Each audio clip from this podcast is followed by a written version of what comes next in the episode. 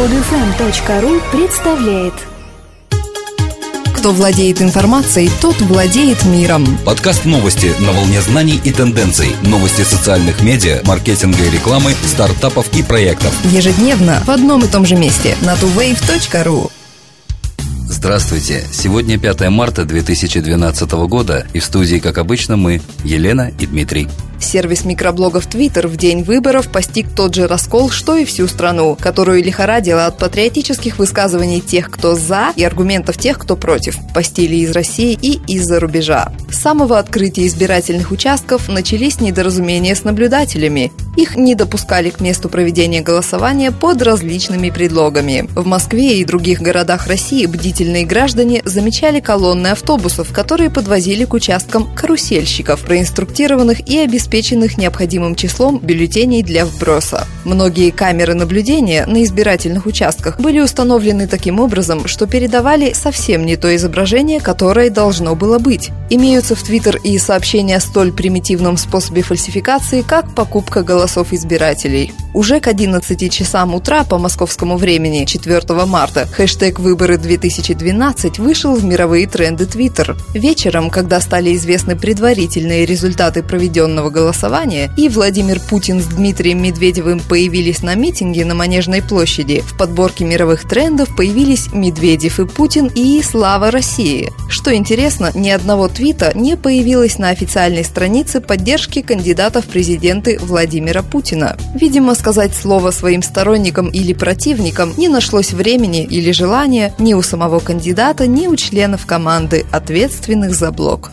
Генеральный директор SMM-агентства Green PR Дамир Халилов проведет тренинг «Маркетинг в социальных сетях» в Санкт-Петербурге. На протяжении 12 часов 19 и 20 марта будут подробно рассмотрены основные инструменты практического продвижения на платформах Facebook, ВКонтакте, Google+, Twitter. С точки зрения SMM будут предложены эффективные и проверенные на собственном опыте системы мониторинга социальных сетей и блогов, методики нейтрализации негатива, а также способы оценки эффективности продвижения. Тренинг коснется также также вопросов формирования бюджета и его максимальной оптимизации на продвижение. Курс предназначен как для специалистов, которые самостоятельно занимаются продвижением в социальных сетях, так и для решения задач контроля аутсорсинга продвижения. Тренер Дамир Халилов занимается маркетингом в соцсетях с 2006 года. Он является постоянным докладчиком основных российских конференций, посвященных интернет-маркетингу. Активно участвует в международных профессиональных ассоциациях, регулярно публикуется на страницах онлайн и печатных изданий.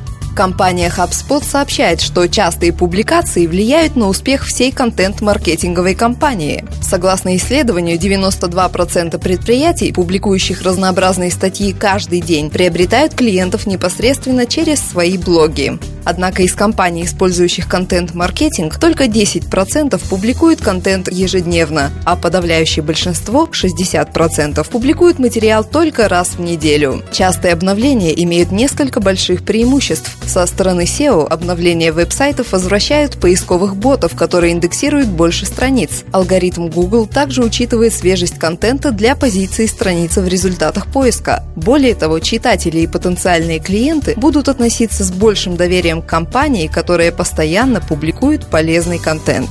В России открыт офис исламского Facebook, а среди бизнес-ангелов проекта есть российские инвесторы. Хотя запуск проекта намечен на июль, на время праздника Рамадан, в Стамбуле уже прошел первый глобальный саммит Salam World. Инвесторы проекта – группа русских и турецких бизнесменов, которые не пожалели нескольких десятков миллионов долларов для создания мусульманской версии Facebook. По словам одного из совладельцев проекта, сербского бизнесмена Абдул-Вахеда Ниязова, мусульмане мира плохо представлены в интернете. Salam World – возможность изменить сложившуюся ситуацию, создав не интернет-мечеть, но морально здоровую среду для мусульман. В презентационном видео Salam World подчеркнуто, что это первый многоязычный и мультикультурный проект, защищенный от вредного контента. Проверке материалов на пристойность подвергнется не только сам контент, но и демонстрируемая в Salam World реклама. Глобальный характер проекта очевиден. В команде собраны специалисты из 12 стран, а совет директоров объединил представителей 17 стран. Запланированный бюджет Salam World на ближайшие три года составляет около 50 миллионов долларов.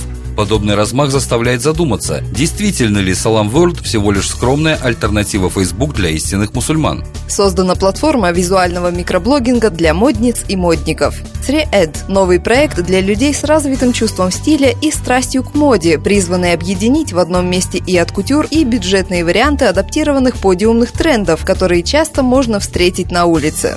Слово thread означает нить, основу ткани. Сайт thread соткан из пользовательских фотографий. Такая концепция онлайн-лукбука сродни ставшему популярным в последнее время формату виртуальной доски для заметок. Помимо публикации фотографий, сервис предоставляет возможность комментирования их через микроблоги. Просматривая добавленные разными людьми изображения, пользователи могут получить отличное представление о том, что модно в этом сезоне. Возможно, кому-то это покажется удивительным, но проект Thread с радостью приняли пользователи не только женского, но и мужского пола. Российский видеосервис Twiggle и британская видеосеть BBC Worldwide заключили соглашение, по которому Twiggle будет показывать лицензионную продукцию британского канала общей продолжительностью 200 часов. Таким образом, пользователи российского интернет-ресурса смогут смотреть все фильмы, выпускаемые на BBC Worldwide, в том числе интересные сериалы «Отбросы», «Лютер», «Триллер «Призраки», «Блокбастер Бездна» и шоу «Топ Гир». Часть контента, показываемого российским зрителям, будет бесплатным, так как Twiggle Media работает за счет рекламы.